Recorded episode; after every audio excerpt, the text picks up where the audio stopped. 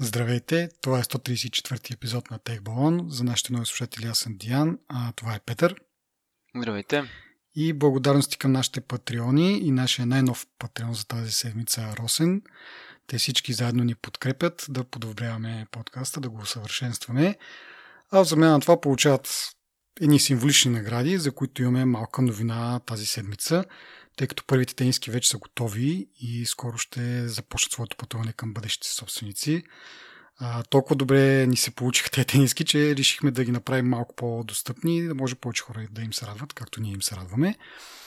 И така, в същото време пък се оказа, че значките, които обмислихме да направим, се оказаха малко по-трудни за направа и съответно те ще бъдат лимитирана серия за нашите най-големи фенове и за хората, които имат най-голямо желание да ни подкрепят.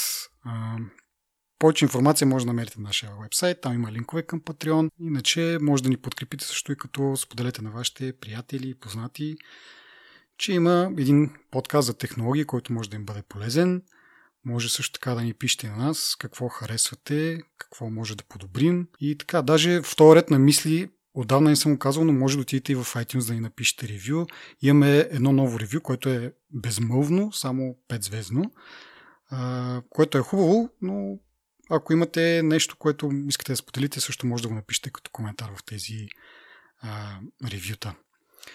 И това е май за сега. А, още нещо, което давно не сме споменали. Имаме имейл бюлетин. Като отидете на нашия сайт да видите за Patreon, може да видите и всичките начини, по които може да се абонирате, ако все още не сте абонирани. Един от тези начини е имейл бюлетина. Така че може да се възползвате от това. А, и да напомня всъщност, че на 2 юни в неделя сутринта а, спортното звено на Тейкбол ще бъде в а, бизнес парка. Ще тича на а, този постбанк бизнес рън събитието.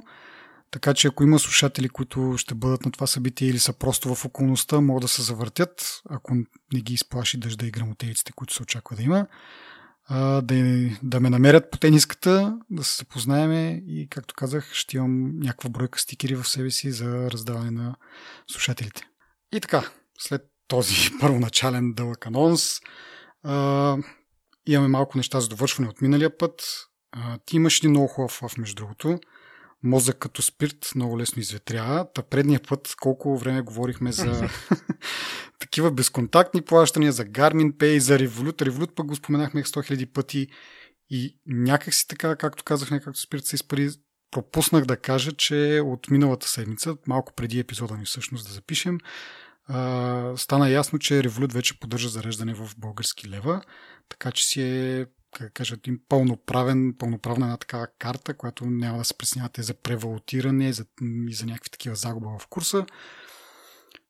И така, стана една много, много, много полезна услуга, поне за мен. Почна да я ползвам още по-често, не само за плащане в евро и за онлайн плащания, примерно, а и в ежедневието. А, и така, та, който ползва и още не е разбрал, да знае директно зареждане в лева в Revolut. И покрай това всъщност имаме една малка новина. А, Garmin Pay ще добавят карти, поддръжка на карти на Fibank. Това четох онзи ден в едно статия слаш интервю с а, ръководни кадри в Fibank. Това се очаква да стане през есента, но другото интересно, което те споменаха в това интервю, че също така работят и с а, Apple и с Google за нали, съответно въвеждане на Google Pay и Apple Pay в България което отново е свързано с нашата тема от миналия път, че силно се надяваме и някакви стандартни банки да, така, да подемат този нов тип банкиране и метод на разплащане, което явно са сви банки на лице и може би да знаме някакъв луч надежда, че не са чак толкова консервативни банките и бързо-бързо ще получиме сапорт на, на Apple Pay. Това, което нас не интересува, пък що не и Google Pay, за който го интересува. А, и така, нещо друго, което да добавим. От предния път говорихме за Incognito Mode в Maps и то това беше предния, по-предния път, но за градския транспорт вече го има в Google Maps. А, а от скоро също има вече и а, камерите за ограничение на скоростта. А, и така. Ти ползваше Waze, доколкото си спомням. Те може би оттам по-скоро взимат тази информация, или не знам, защото Waze нали, много хора като го репортнат, може би вече го взимат при сърце и го отбелязват като перманентно нещо. и може би Google Maps пък оттам да, да взимат. Ми то си е тяхно. Би трябвало да си ползват датата. Не знам защо до сега поне усещането беше, че са различни а, различен източник на информацията за двете а, програми. Mm-hmm. А, странно ми е, би трябвало да използвате най-същата информация. Наистина Waze събира много, много, много юзърска информация, която може да се използва адекватно от Google Maps. И може би от тази гледна точка, че privacy policy и така нататък, ти като си станал абонат преди време, преди Google да ги купят, не си се съгласял твоите данни да бъдат използвани в Google. И може би от тази гледна точка са имали нужда от някакво време да ги уредят тези неща, ли не знам. Нямам представа. Във всеки един случай е много полезна тази информация. И аз си ползвам Waze. Истината е, че не го ползвам толкова често, колкото го ползвах преди. простата причина, че по-често ходя там, където знам къде отивам. И нали, Waze го, го от време на време го използвам, като трябва да като се забия в някой квартал и нали, по-бързо да изляза от там, от улички или не знам си какво. Нали, това ми е основната цел с Waze. Но готино, в смисъл, по принцип, аз и нямам и читава стойка в колата. Ако имам хубава стойка в колата, може би по-скоро бих го използвал Waze за информационна цел, за камери, за задръствания, за... Оня ден ходих до Централна гара. Не знам колко, сигурно много хора от София знаят, че правиха ремонт на... след Сточна гара към към кръговото на Сливница, само разбрам името. То всъщност това е Сточна гара преди Сточна гара правиха един ремонт там и имаше много голямо задръстване. Нали? И като ходя към Централна гара, малко се притесни, че ще изпусна там един влак, който гонех. И просто Уейс ме прекара, нали, стана добре с него. Да, и аз това ще кажа, че то обзето на Уейс преимуществото, поне за мен да е, е, че може да ти покаже задръстването, защото ти навигация има доста на пазара вече. Тоест, приложения имаме и Here Maps, имаме Apple Maps, Google Maps и така нататък, но нали, уникалното на Waze е това юзер репортинга на, на нещата. Нали, когато има задръстване, когато има ремонти, когато нали, приема полицаи, камери и така нататък. И това е според мен наистина полезното на Waze, иначе всяка друга, всяко друго приложение за навигация според мен би се правило адекватно. Да нави... Ако става въпрос само за навигиране, да отидеш от точка А до точка Б. Еми, да, да, ама то, това е основно според мен. Задръстването, пътя, ремонти, стане катастрофа почти веднага, нали, мога да го виж в Waze, че има някъде проблем. Нали, в смисъл това е много полезно. Да, определено. Добре, ами продължаваме с следващата новина, която е продължение от предния път. с Huawei нещата продължават да малко по малко да стават малко по-ясни. А новината, която съм включил в бележките към този епизод е по-скоро един анализ на Ars техника, какво точно а, ще загуби Huawei при, при тази забрана да ползва американски технологии какво може да продължи да прави. А, статията е доста дълга и детайлна и интересна, така че който се интересува повече може да я погледне, но аз специално две неща ми искам да, така, да им обърна внимание сега в епизода. Първото е, че основен проблем би бил, ако в тази забрана се, се включат и приложенията, защото тя е доста общо написана така и не е много ясно, но има основания да се смята, че може би дори приложения, които са разработени от американски програмисти, няма да, да, има, да има достъп до тях Huawei. И общо взето, както и самата статия казва, по-лесно е да изброиме до какво ще има достъп – и това бяха, мисля, че от по-популярните, разбира се, приложения. Това са Spotify, които са шведи или норвежци, не помня точно. И другите са TikTok или какво? Да, TikTok, което не, може да си представиш нито WhatsApp, нито Instagram, Messenger, Netflix, Facebook и Snapchat, Uber и такива неща. Всичко би, би трябвало да бъде забранено. Ма то обхваща, забраната обхваща всички американски компании да работят с това. Така че това независимо какви са, могат да продават коли, примерно. Така че удара е доста сериозен. Да, да. И така че дори, както се чуват ня... някои слухове, че Huawei са почти готови с тяхната операционна система и биха я пуснали към края, начало, края на тази година, началото на следващата, дори да имат готова операционна система или пък да решат да ползват а, от този Android с отворен код, който е, а, дори това да го направят, ще бъдат доста ограничени от към приложения, които могат да се ползват. Другото, което ми направи интересно в тази новина, е ситуацията с чиповете. Както миналия път говорихме, дори ARM, които са английска компания, собственост на, т.е. Да, собственост на, Япон, на друга пък японска компания, дори те се съобразяват с тази забрана и ще спрат работа с Huawei, които всъщност те си а, проектират собствени чипове, но ги лицензират от ARM и разчитат на някаква помощ от ARM, за да, за да правят тези проекти. А, доколкото разбирам от тази статия, Huawei са почти готови с новия си чипсет и тая забрана няма да му повлияе, така че телефоните, които ще излезнат в близките няколко месеца, ще бъдат с един такъв с нов чип, адекватен нали, на пазара в момента. Но вече след това Huawei вече няма, няма да да разчитат на подкрепата на ARM и въобще на лицензи даже от ARM да ползват тяхната архитектура. И не е много ясно какво, какво ще стане. Тоест не е ясно е какво ще стане. Няма да могат да, да правят нови чипове. Могат да продължат да си правят старите чипове, но те след около година, да кажем, няма да бъдат адекватни на пазара, няма да бъдат конкурентно способни. И тогава вече ще, бъде, ще дойде проблема. Да не говорим, че дори нали, тази ситуация да се разреши в скоро време, пак е един вид забавене с може би няколко месеца.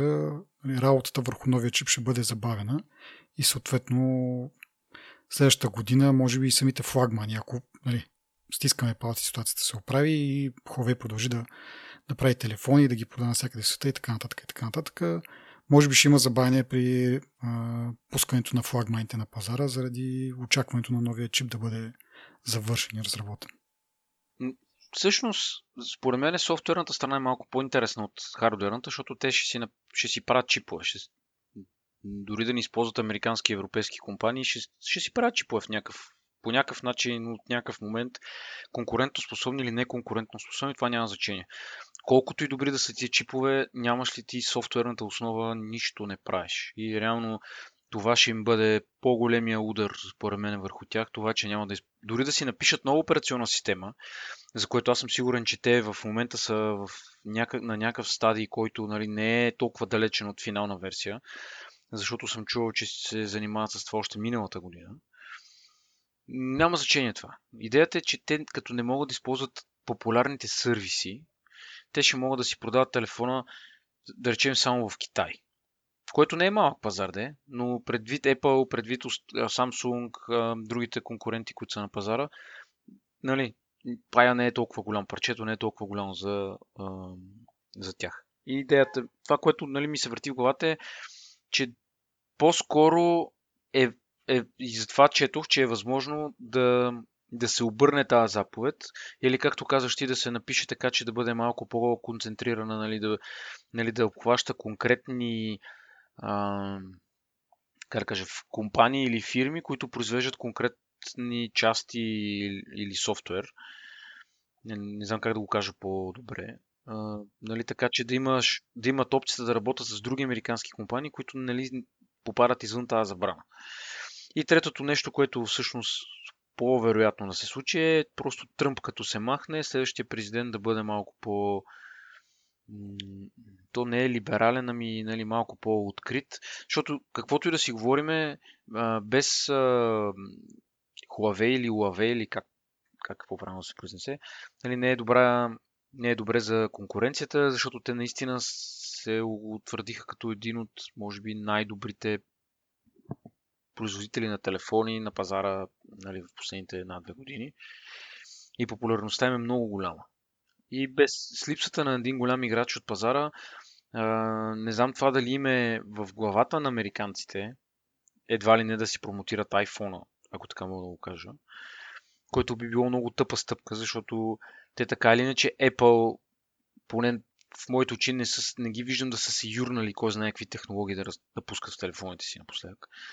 Така че при липсата на един голям играч на пазара, това няма да ги стимулира кой знае колко да започна да, видиш ли, няма ги вече те китайците, дай ние сега ще си направим технологиите, нали, да, да си, ще си ги пуснем. Според мен без голям играч ще се забави развитието не само от страната на Apple, ами от Samsung и други компании, които... Плюс това е много важно да се отбележи, че те са, Huawei са втората компания, които пускат, пуснаха сгъваем телефон. Нали, и, и при положение, че нали, те все още не са го пуснали, но Няма щяха, значение, показаха продукт. Нали? Да. В няк... дори, да, дори, дори да го пуснат след една година или си 6 месеца, те, това, е, това обречена кауза. Така че много е неприятна цялата тази ситуация. Ние може би го споменахме това и предния път, когато го коментирахме. Просто не е добре за, за, за технологичния свят като цяло липсата на Huawei. Независимо кой какъв телефон харесва, коя компания и така нататък. Нали? Тук говорим нали, за чисто, чисто технологично, защото, дето ти каза, конкурентно, да са конкурентно способни от гледна точка на хардвер е много важно. И дори да имат за някакъв период от време напред възможност да, да имат чипове, които нали, да са окей okay на пазара, ще дойде време, в което те няма да ги имат, ако те не започнат да си правят и ако не намерят решение за софтуера. Защото каквото и да, пак казвам, каквото и да сложат в всеки бъдещ телефон, всяко бъдещо устройство, просто...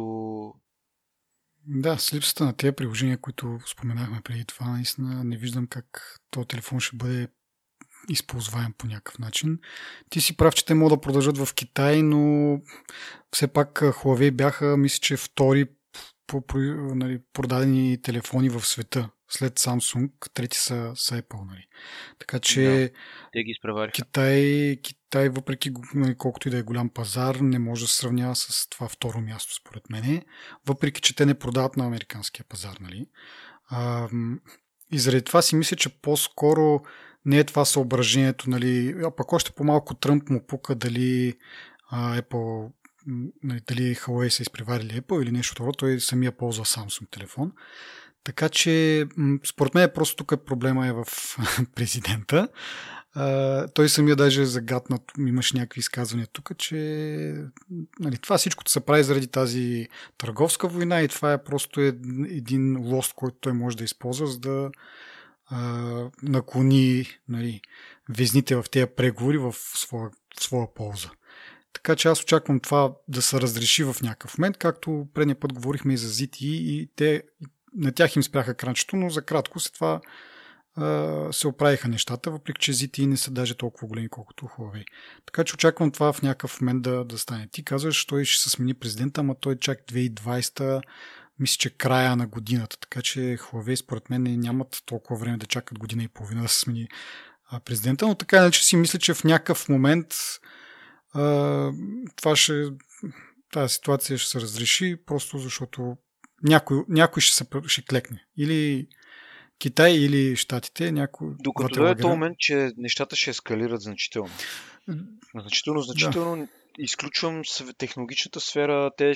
Значи, първо е важно да се каже, че ам, проблемите с Huawei са от много по-дълго време от преди тази търговска война да бъде факт с, а, техните, с подозренията нали, на много държави, включително Германия, Англия, Франция, че Huawei подсушва нали, а, и краде търговски тайни, държавни тайни и така нататък.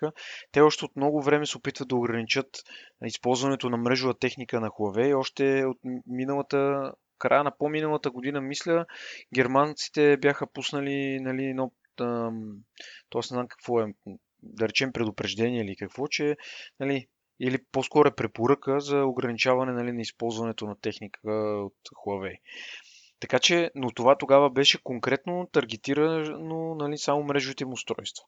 Мобилните телефони не мисля, че влизаха в това нещо, защото те продължаваха да, си се продав... продължаваха да се продават свободно в Европа и много хора си ги ползваха. Нали.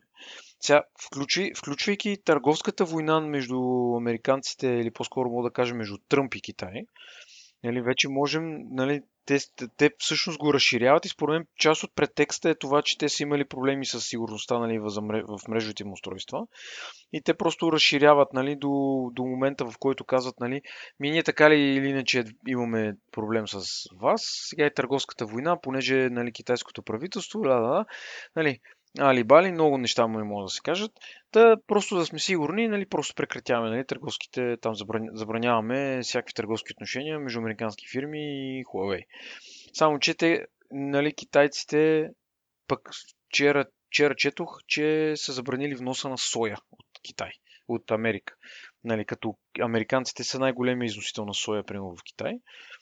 И това има голям удар по бизнеса. И затова казвам, че ще ескалира не само не говорим само за да, чипове и софтуер, нали? Говорим за всякакви аспекти, нали?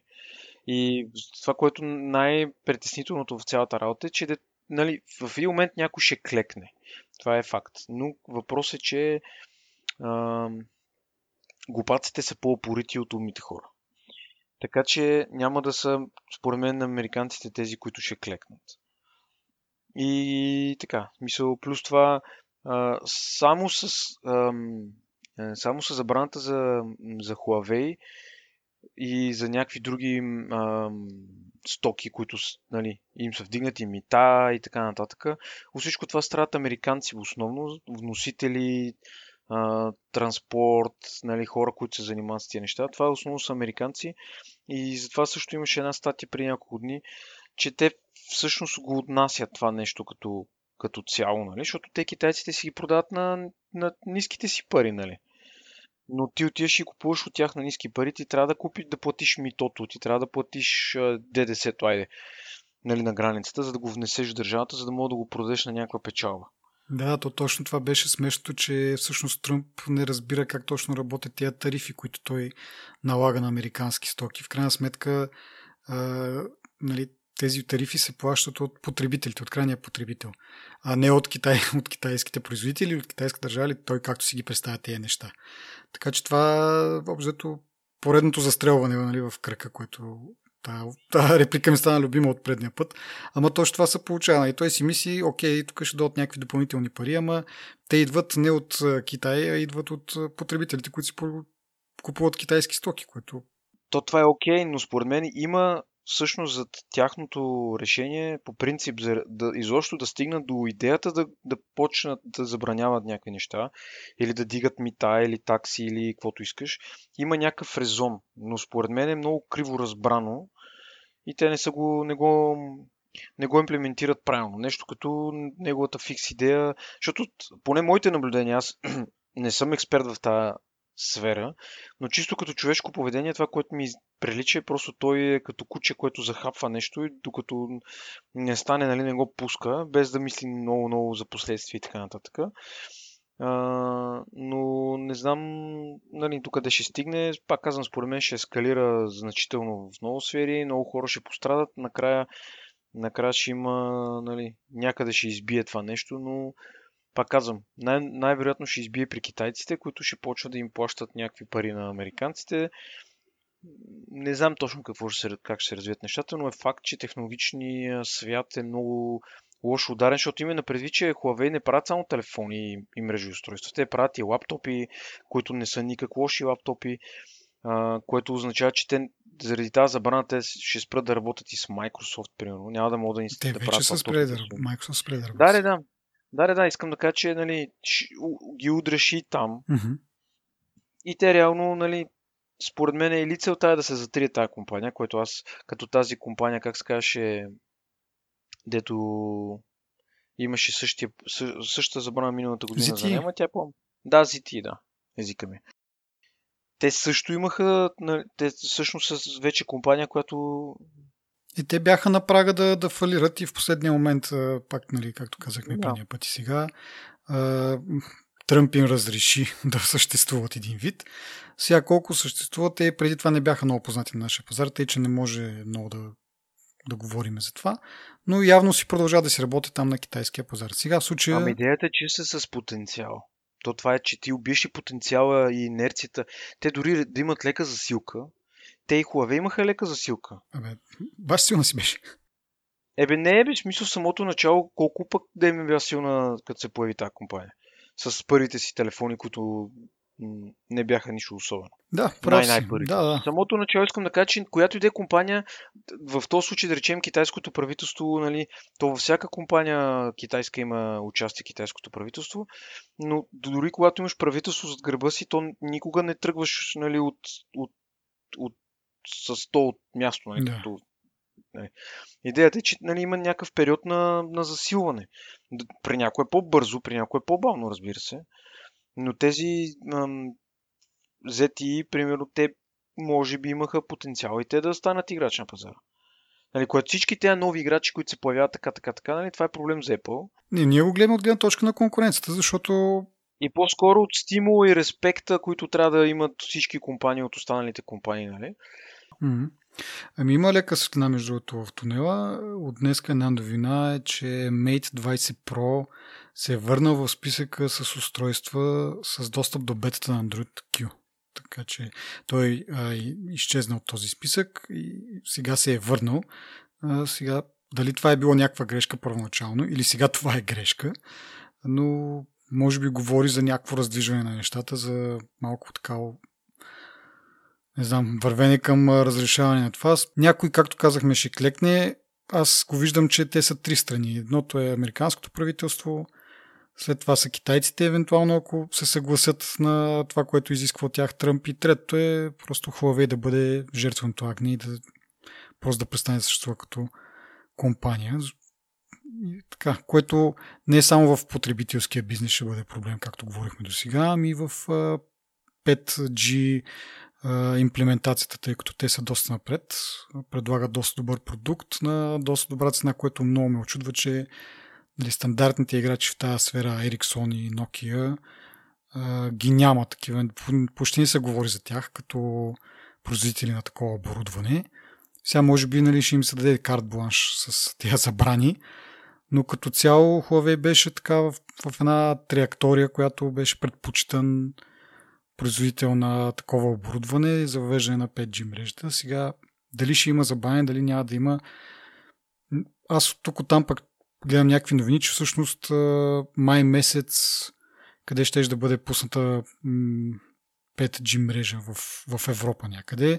Също в Штатите, мисля, че Verizon или AT&T, някой от тяхните оператори също беше или ще пусне много скоро, което мен много ме изнадва, защото ние по-специално преди, преди няколко месеца говорихме изобщо за 5G, а, че няма да бъде скоро, че ще го чакаме с години и сега доста така се ускори това, въпреки това, нали, това, което го споменах за преди няколко епизода, че просто за телефоните все още е рано, мрежите са още нови, но като цяло мен ме изнадва, че 2019 година ще има 5G мрежи и то не някакви тестови, ами съвсем смислени 5G мрежи. Ама в Ericsson са пуснали в Южна Корея официално 5G, два оператора го поддържат. Mm-hmm. Еми ето да, и това И също. това е от, може би, на 10 на дена информация, може би. Няма и толкова. Една седмица. И да. Работи се усилено по това. Даже сега ам, един френски, една френска телевизия, а, обаче се избрам името на тази френска телевизия, сега ще се сета. Тази, е, та, та, тази френска телевизия ще прави тест на 5G с Руан Гарос. Казва се PSB France, France Televisions, не знам си какво.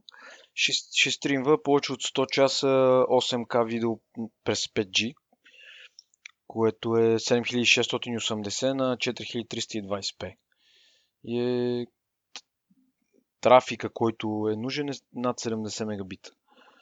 За да може да... Нали, и съответно да имаш телевизор 8K. Някъде къде да го стримнеш. Но идеята нали, на това нещо не е просто Гарос да бъде даван в, в 8K, нали, което е и той 4K му е много над това, но както и да е. Но идеята е да се тестват, да се тестват мрежи, пренос на видео и така нататък, нали, тясно свързано с телевизиите, нали, не е за телефони и за такова нещо. А, да, един корт ще бъде оборудван само с 8K камери. И така. И те по 5G предават тази информация в някакъв... Мисля, в централата на телевизията или какво? Как така? Еми, то е някаква телевизия, да, която ще има канал, който е, по него ще бъде 8К предаването. Да, ами аз да, за ден гледах някакъв скриншот от телефон с 220 мегабита, нали, с някакъв спид тест направен.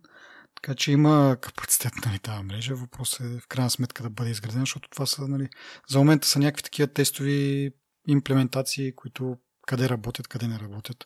Нали, в случая този човек с скриншота е попаднал е на някакво място, което просто има някаква клетка тестова, примерно.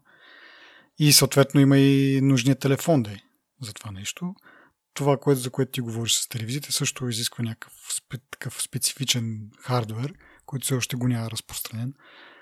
А, и така, малко по малко отиваме към това 5G. Да, еми аз в момента на 4G имам 146 мегабита имам интернет. Е, 130. Wow. 146, ама аз а, изглежда моята стая някъде под клетка.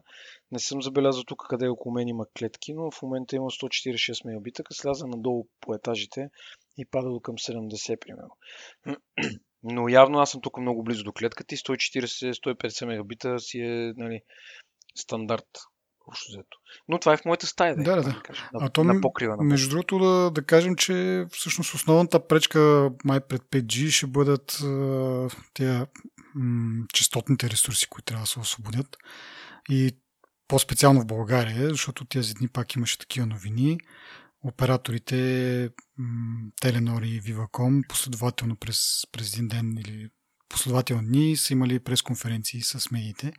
Не са пропуснали да се оплачат а, за това, че всъщност те имат голямо желание, но нали, а, правителството и по-специално Комисията за регулиране на съобщенията първо има много завишени цени за закупуване на тези нови частотни ресурси. Второ, не всички частоти, които са необходими за качественото за качествена имплементация на ти на 5G остави, ами даже и 4G все още не е както трябва.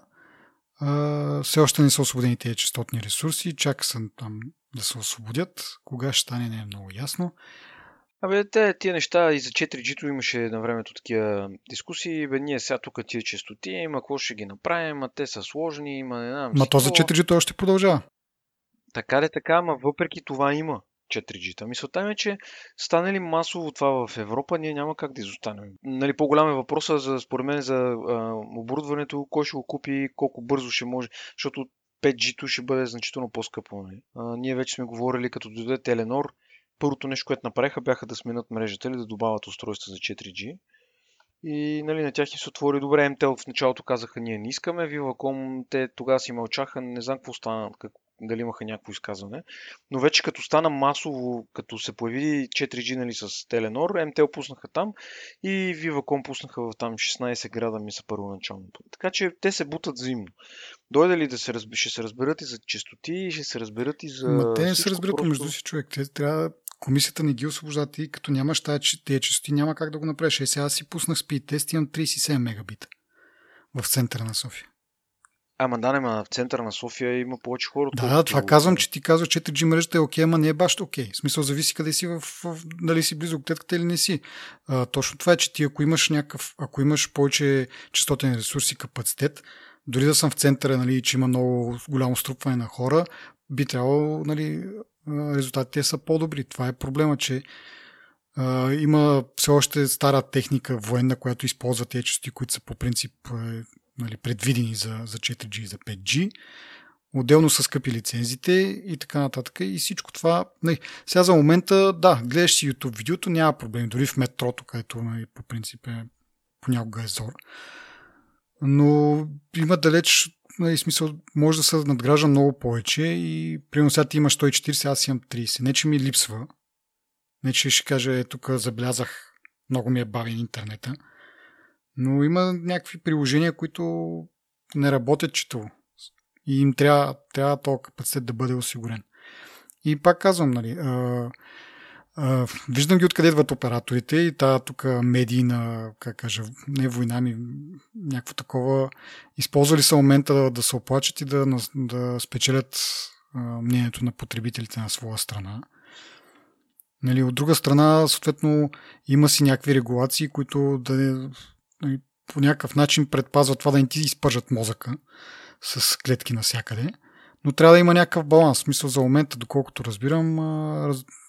процедурата в България е турбостромава. Нали? И пак казвам, не е, не е окей да се дадат разрешителни супер лесно, но трябва малко да са по-лесни нещата и да се смъкне цената, защото нали, дори да има този ресурс освободен, т.е. тези части да могат да се ползват, цените, които са обявили в България специално, са доста скъпи спрямо това колко пари ще изкараш ти от, от това нещо. В смисъл инвестицията, тя, цената на оборудването е една и съща. Дали си в Германия, дали си в България, е едно и също.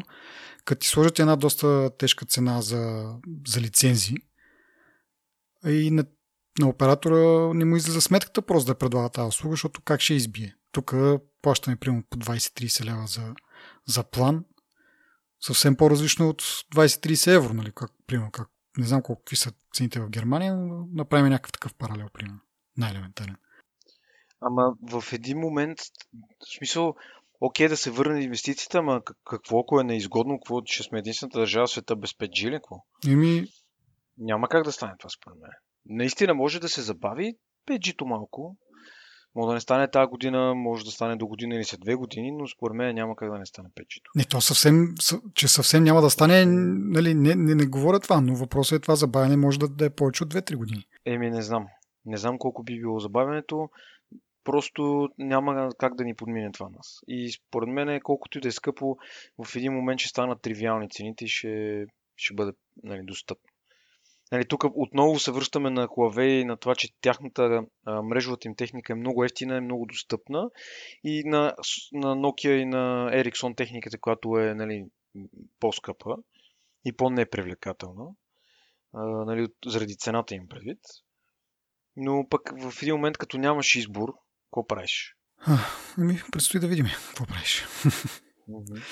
Добре, преминаваме малко на по-различна вълна с няколко новини от Apple.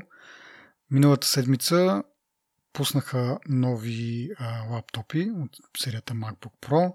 13 и 15 инчовите модели са обновени, тези, които са с Touch Bar. И вече има MacBook Pro с а, процесор с 8 ядра. Но интересното другото също е, че са поредния апгрейд или апдейт на тази известна вече клавиатура. Променили са материалите в нея, в самите копчета използват малко по-различни материали и се надяват, че нали, казва, че това би трябвало да, да е решил проблема и въпреки това, за да успокоят хората, които нали, все още не са сигурни, предоставят т.е. включват дори най-новия MacBook, който излиза сега в тази програма, която е с удължена гаранция за, за клавиатурата. И ако си купи човек този лаптоп или тези лаптопи, новите модели, а, имат 4 години гаранция за, за проблеми с клавиатурата, както и всички предходни модели, нали, ако, си, ако някой си е купил или пък си купи, всичките имат а, 4 години гаранция, което е един нали, така, добър ход да, да успокоят хората, които нали, искат на момента да си купят лаптоп, нужен им е, но това, нали, тая несигурност, какво ще го правят нали, с, тази, с тази клавиатура, малко така се улеснява се, като знаеш, че 4 години ще ти бъде ще бъде поправен. И дори тези, които са си купили предходния модел на MacBook, който мисля, че от 2018 година се продава с третата генерация трета или четвърта вече, нямам представа, на клавиатурата. Ако при него нещо се случи, тя ще бъде подменена с тази чисто нова клавиатура, която уж не би трябвало да има вече този проблем. Както казах, сменени са там материали, от които са изградени. Там има и метални пластинки, и пластмасови частички, които да не влизам в подробности, но по някакъв начин са променени да издържат по-дълго време. Така че ще видим, нали? Другото интересно тази новина, поне за мен е, че обявявайки и пускайки тези лаптопи в продажба една седмица преди WWDC, означава, че на самото WWDC, което е следващия понеделник, няма да бъде обявен хардвер, поне в частта за лаптопите. Поне това е моето виждане, че няма да има нови модели, в смисъл на очак, нали, имаше слухове за изцяло нови, нов дизайн и нали, съответно и нова клавиатура, но явно това няма да случи, защото няма смисъл една седмица преди това да пускат обновление и сега в понеделник да, да представят нещо генерално ново. И по този начин, нали, съответно и подсъзнателно, така да се каже, тихомолком или хората, които четат между редовете, разбират, че да не, да не очакват и да не цялата, цялото събитие да се превърне в един голям въпрос. Ами къде е новия MacBook? Ами къде е новия MacBook? И така. Ето, това е софтуерно, софтуерна конференция. Според мен не би трябвало да има очаквания. Но... Ми да, но не... Нали, имало е ситуации, в които... т.е. имало и предишни събития, в които на WWDC са обявяли и лаптопи, и, а, и десктопи също. Не, не мисля, че са обявяли някакво нещо, телефон или таблет. Но понеже съответно тези машини служат до голяма степен, това са все пак про машините, служат на, на нали, част от пазара им е при, към, към програмистите, които са на тази конференция. И така, аз не изключвам възможността да представят Mac Pro, въпреки това, но само така да го тизнат, нали, защото от колко години вече го чакаме това Mac Pro. А, така. Друго, което пък обявиха, мисля, че тази седмица беше нов iPad Touch, което нали, те неща още правят ли са, ми беше първия въпрос. Но да, нов iPod Touch, който е 4 инча екран е, и не е кой знае какво нещо ново, не е нов дизайн. Процесора дори е A10, като нали, в момента сме на A12, очаква се тази година да бъде пусната A13, така че процесора не е първа младост. Но тази новина на мен ми е интересна с това, че пускайки го, го сега а, и продавайки го, потребителите ще имат някакво очакване това нещо да се ползва такъв известен период от време, да кажем 2-3 години. Съответно, на мен това ми говори, че Apple ще поддържа този процесор поне още 2-3 години, което явно процесорът е толкова мощен и от друга страна Apple пък планира да оптимизира операционната система. Едно от двете или и двете, нали? Но в крайна сметка този процесор ще бъде поддържан още 2-3 години, което говори за нали, хората, които си купуват по-стари телефони. Аз не знам, А10 мисля, че беше на iPhone 7 или... Ох, не обичам такива въпроси. Добре, значи послед... мисля, че 7S всъщност е с A10, така че хората, които наскоро са се здобили с такъв или все още не, или пък дори по-отдавна, но не смятат да го сменят скоро, това е една добра новина за тях, според мен, че ще бъдат поддържани още поне, пак казвам, това не е официална някаква информация, но аз предполагам, че поне 2-3 години, за да пускат продукт сега, чисто нов продукт да почне да се продава с този процесор, би трябвало сапорта му да е поне толкова.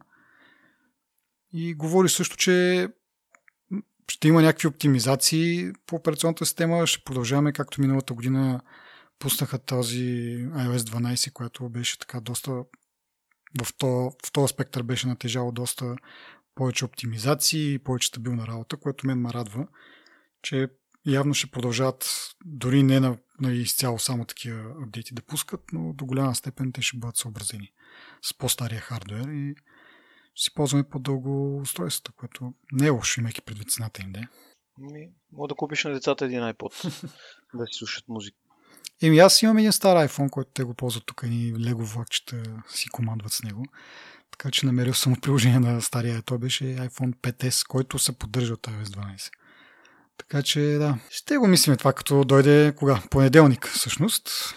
Преди това още една новина свързана с Apple, която не е толкова положителна. А, журналист от Washington Post е решил да провери какво прави телефона му, докато спи. А, и заедно с а, Security Researchers а, и с колаборация с тях са включили един iPhone към, към някакви тулове, които диагностицират какво прави този iPhone, докато ушким ти спиш, нали? Той не би трябвало да прави нищо. И е открил, че голяма, много голяма част, много голяма брой приложения а, използват този процес на background up refresh, за да изпращат данни към някакви тракинг тулове.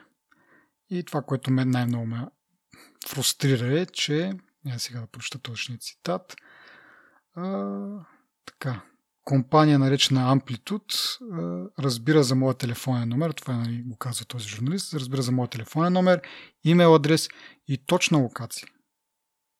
Говорим, да си говорим за GDPR, ако искате.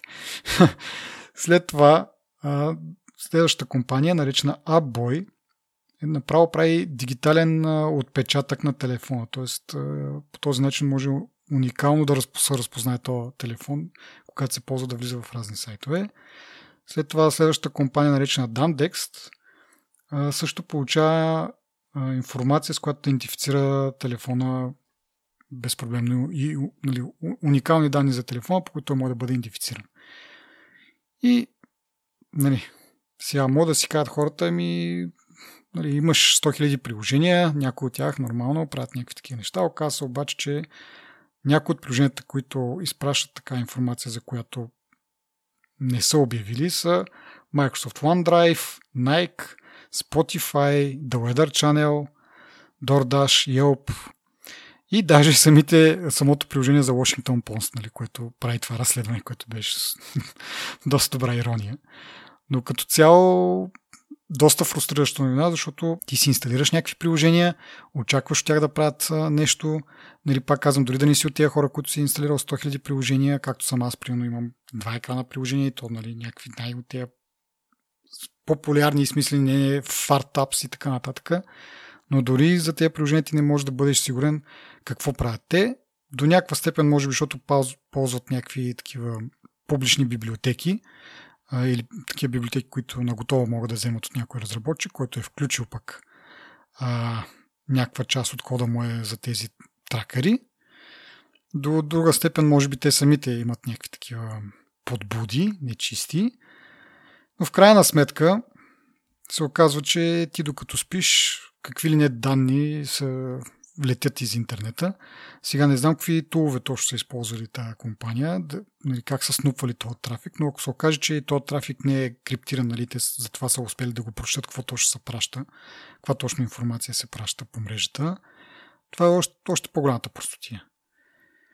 И като цяло включих тази новина за това колко още работа има App Store и във връзка с това как си говориме, че App Store, примерно някои девелопери им е твърде скъп, твърде големите нали, такси взимат тези 30%. А, и, си, и нали, с идеята, че като взимат тези пари поне, да ги вложат тези пари в а, някакъв екип и в някакви тулове и да направят тези приложения наистина secure или поне да обявяват на потребителя, е да знаеш, твоите данни ще бъдат изпращани тук, тук и тук. Ако това не е обявено, а, да да бъде реджектнато приложението. Просто не мога да си представя, нали, такива милиони нали, се бият в градите Apple, колко милиони пари прибират от, нали, в категорията сервиси, до голяма степен от нали, този 30% дял. И в същото време нали, ние се успокояме с това, е, ми ето поне в App Store знаеш, че като изтеглиш някое приложение, нали, това е лично моето мнение, което съм споделял няколко пъти вече в подкаста, че поне знаеш, че от този App Store, като изтеглиш дадено приложение, всичко ще е наред с това приложение. И ми да, ама не. Даже преди няколко епизода всъщност имахме такава тема, в която пак така различни приложения пращат доста така чувствителна информация към Facebook и към Google. И това е просто продължение. Вече разширява се кръга от компании, които получават някакви такива данни. Ти представяш си телефонен номер, имейл адрес и локация. Мисля за каква... За мен това е чиста наглост. Това нещо го пращат. Ама аз това друго иска да, да кажа, че защото ти казваш, нали, бе, ние си мислиме, че такова, пък е какво си. Мисля, винаги ще има компании, които ще се опитат да минат метър, ще се опитат да съберат информация за тебе, дори после да бъдат наказани от някой, губени или нещо. Те вече ще си направят някакви пари, които според мен ще им покрият на тях тези загуби и ще, са, и ще са на плюс. Да, точно, че те винаги ще имат такива приложения и винаги нали, ще разчитат на това, че те ще изкарат достатъчно много пари, докато ги хванат. Въпросът е да ги хванат още преди да са въобще да са видими в App Store, за да не могат да ги изкарат тия пари и да са, да са спре това нещо. Дори да, те да не се замислят, дали да, не, дори да продължат да правят опити, а, ти да не разчиташ, че някой ще си научи урока и че някой моралния му компас ще заработи. Просто трябва да имаш а, проверки на място, за да не ги позволяваш тези неща въобще да се случват. Смисъл такъв, че щом трета компания, нали, верно, security researchers и така нататък, не сме ти, тези хора имат а, някакви специални тулове, няма как да имат по, по-добър достъп от, от Apple. и да знаят какво се случва на тази операционна система. Тоест те с а, по несъвършени тулове и с някакви такива странни тактики успяват да открият, че тези приложения пращат тази информация, без това да е обявено нали, в самото приложение. С... Няма начин Apple да не може да го направи това също. Дори и повече. Дори по-задълбочени анализи. Въпрос е само на приоритет, нали, съответно и на пари и на време. Но да кажем, ако имаш достатъчно пари, може да имаш достатъчно много хора и специалисти, които е, да направят смисъл това с времето да, да намалее. Защото нали, съществува и другата опасност, ако почнат да правят някакви по-детални изследвания на приложенията, ти като пуснеш едно приложение, то примерно ще прекара месеци в, или айде не месеци, но седмици в а, процеса на ревю. Нали, не, не е това въпроса, но при толкова много пари да няма достатъчно хора или пък може въобще проблема да не е в, в хората, в а, процедурите, които са си измислили. Еми да, да, ама според мен приложенията, дето толкова много се бълват, просто старите приложения, то е някакъв цикъл според мен. Старите приложения вече не са толкова популярни, появяват се нови приложения и нали, нов дизайн, нещо интересно. И просто хората, ако са на приемливи пари, хората биха си дали, биха си ги платили. Добре, окей, това както ще да е. Въпросът е там, че Apple трябва да има процедури на място, които да проверят тя нови ли ще са, стари ли ще са приложенията. Е, естествено, те трябва да си, да. Нали, биейки се в градите постоянно, че те са компанията, която уважава личното пространство на хората и така нататък. И още повече пак да повторя това, че изискват тия 30% от разработчиците. Нали, трябва да има и нещо на среща, не просто да предоставят един магазин, в който да се разпространят приложенията, а и да се грижат за репутация на Томак, защото пак казвам, ние до, до момента нали, ги извиняваме с това, че поне знаеш, че в App Store всичко е както трябва. Ма, малко по малко то престиж се уронва и те трябва да, да го възстановят не заради самия престиж, но заради това, че аз като си искам да знам, че като си инсталирам дадено приложение, а, то му е попитал и аз съм се съгласил да ми изпраща тази информация. Ако не съм се съгласил, да си гледа работата. Ама кой се, колко хора се съгласяват? Да, това е другия проблем, че... Ако те пита доброволно, няма да се съгласиш 100%. Да, друго е въпросът, че те, примерно, ти изкарват едно, един license agreement или там не знам какво друго се наричаше, не точно license agreement, но ти изкарват един чаршаф, ти не го прочиташ, скроваш до края и казваш I agree. Нали? Но в случая дори някои от приложенията дори това нямат. Дори това не са постарали да, да си вържат гащите, да сложат едно съобщение, да кажат съгласяваш ли се. Някои от тях дори и това не е проверено съответно и е минало през ревюто. Да. И нали, пак да се върна на това, защо тази новина също е, е важна на този етап, с това, че WWDC предстои, ще обявят нов, нов iOS, нов macOS, така че да се надяваме, че ще има някакви новини в в тая насока, защото в последно време много такива новини избълбукаха на, на преден план и да се надяваме, че по са ги видели, са послушали, т.е. критиките и са измислили нещо по въпроса. А пък вече какво точно ще появят, ще видим, пак казвам, понеделник. След това, съответно, ние ще го коментираме. Ми, аз се надявам понеделник да има някаква новина за App Store, да видим. Да.